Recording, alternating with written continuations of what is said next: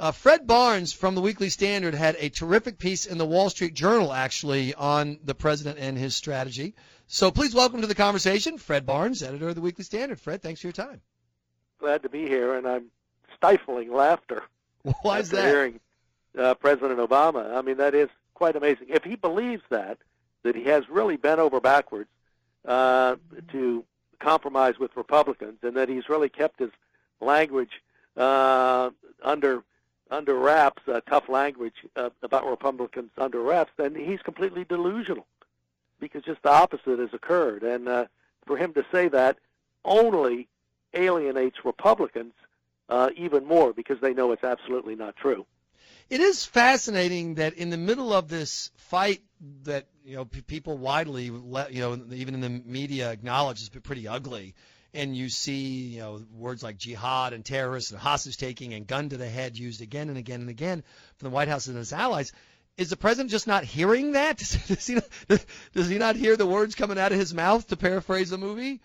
Uh, I don't see how he, how he could miss them. It is the one uh, big story in Washington, of course, around the country. The implementation of uh, Obamacare is another big story. But here in Washington, it's the shutdown uh, that's caused by uh, the failure of President Obama and, and Democrats in the Senate to accept any curbs in a spending bill, any curbs on Obamacare whatsoever. I mean, even the tiniest change uh, they won't expect. And and what's even more interesting, or at least as interesting, is the president's insistence that he will not negotiate. He cannot get involved. He just uh, will is going to stay on the sidelines, and uh, he, he's not going to be a player in this either on uh, spending bills that involve Obamacare or in, I think, less than two weeks, uh, the issue of raising the debt limit.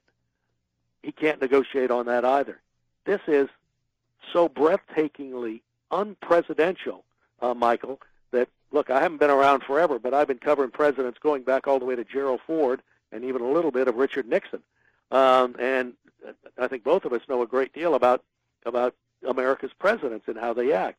You don't have to be an imperial president, but you have to be an activist president because people expect when there's a crisis in the country of some kind, and certainly we're facing one now with a shutdown in at least part of the of the federal government, uh, that the president has to act. He has to take charge, or he's supposed to. Well, let's follow mean, up on that, Fred, just for a second, because you say mm-hmm. that people expect it, and there's a new poll uh, out uh, today that 52% of registered voters want the president to negotiate with Congress over the yep. debt ceiling. Just 38% say, give us a straight up or down vote, leave this out. That's more than half, and that's in a country where you know the media climate makes it hard for people to tell pollsters I'm against the president. So chances are there's even more sentiment for the president to negotiate. Can he maintain this position even with the New York Times and CNN getting his back? Can he maintain the I refuse to make any deals position, or will average voters start figuring that out?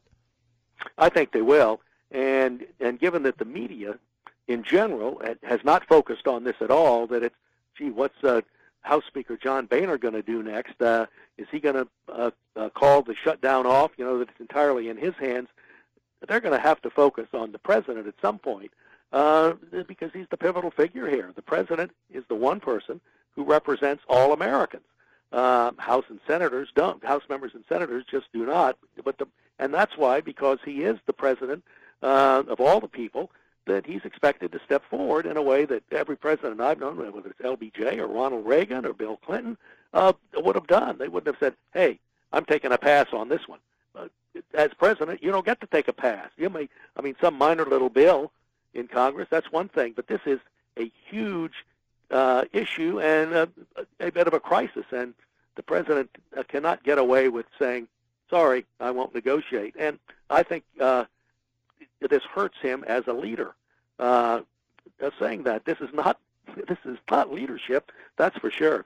You mentioned in your Wall Street Journal piece that uh, President Obama never had a one-on-one meeting with the Republican leader in the Senate, Mitch McConnell, for 18 months. Is, I mean, can that be? I, will be honest with you. I read it and I knew you wrote it, so it had to be true. But I still don't believe it. Well, I'm, it's true, and it, and the contrast I made was with Lyndon Johnson, who was on the phone almost every day with Everett Dirksen, who was uh, uh, the Senate Republican leader when LBJ was president. And what happens uh, as a result of that is when there when something does bubble up, some huge issue, a crisis, uh, uh, something particularly with a deadline uh, that if it's not met, the government will shut down, or or there'll be some problem, maybe uh, a default on on the uh, America's debt, which has never happened, uh, uh, and you can work out agreements. You can compromise. The president brings people together. He takes charge. He leads. He commands. Uh, he can't order uh, the other party what to do. He can certainly order his own party. Uh, and that's the common practice of American presidents. It's what's expected of them. We don't see any of that uh, from President Obama at all. Uh, quite the opposite. And yet, uh, the, uh, the mainstream media has not focused on that yet. But I think that we'll have to. Uh, there's the other part of the, which is the, you could argue that what we're seeing with the government shutdown is theater, and if it is theater, right now it's not going nearly as well for uh, Barack Obama Productions as they had hoped, and I think that the World War II monument story has opened the door across the country to, for example, in Massachusetts, where I am, we have the Minuteman State Park, which is just a big park. You can walk through it, walk across uh, Old North Bridge. You can walk up to the monument, and they're trying to barricade. They're spending money to barricade people out of a park that you can. It's just the woods. You can walk through anytime you want.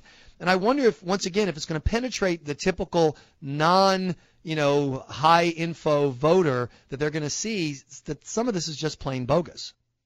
I, I think they will, and and you'll remember back when the sequester, the, the mandatory spending uh, mm-hmm. cuts that went into effect on March 1, uh, the White House said, well, because of the sequester, we can no longer have White House tours for American citizens. That was pretty clear that, it, that was, right. having these tours there was not a very costly thing in terms of the billions of dollars, trillions actually, that the government is spending, uh, and it and it it it showed that this was make believe. It really wasn't something that had to happen because of the sequester, just as you know, putting up guardrails that uh, to prevent World War II veterans from touring the World War II Memorial is obviously phony. It, it didn't have to happen, and in fact, the National Park Service, which actually runs the World War II Memorial, says, "Hey, we got these orders from the Obama administration. Exactly. We weren't going to do this." Uh, so I I think that's the kind of thing that does get uh, uh through to voters. And I and another thing is this: look, everybody knows that the president is the leader of his political party. That's fine, perfectly legitimate. But the president has another role. He represents all the people. It's a nonpartisan role that presidents uh, have always recognized, and and this, except for this president in this instance. Uh, the uh, Park Service spokesperson to come out and say the quote, the World War II monument is legally closed, which is an odd phrase about a place that mm-hmm. has no doors, no gates, no entrance, and no exit, that it's mm-hmm. legally closed. And, and you're right, the Obama administration has put these uh, bureau, uh, bureaucrats, these government workers in this spot. And we know from the sequester that a memo actually went out saying we want this to have a direct impact on as many people mm-hmm. as possible. They want to hurt people. Mm-hmm. In the end, though, the the betting from the White House is that between the media and also between the uh, Republicans' historic role with shutdowns, which they're perceived to have uh, hand, mishandled them, that in the end the Republicans will simply walk away with nothing. Do you believe today, Fred Barnes, that is likely to happen? No, I don't believe it's likely to happen. And the notion among Democrats and the media is that, uh, in particular, Republicans suffered because of two shutdowns, one in 95, one in 1996. Uh, in truth, that's a myth. Republicans didn't uh, uh, uh, suffer much at all. Uh, you'll remember in the 96 election, they did, they came out with two fewer House seats and they gained a Senate seat, and the shutdown had no role at all, was barely mentioned in the presidential race. So you'll hear from some of these Democrats, the shutdown meant, uh, meant that Bill Clinton was reelected in 1996. The shutdown had no effect on that race at all. I think Bob Dole did a lot more to reelect uh, Bill Clinton. I'm sorry to say. Fred Barnes, thanks so much for your time. I really appreciate it. Good. Good to talk to you, Michael. Thanks so much.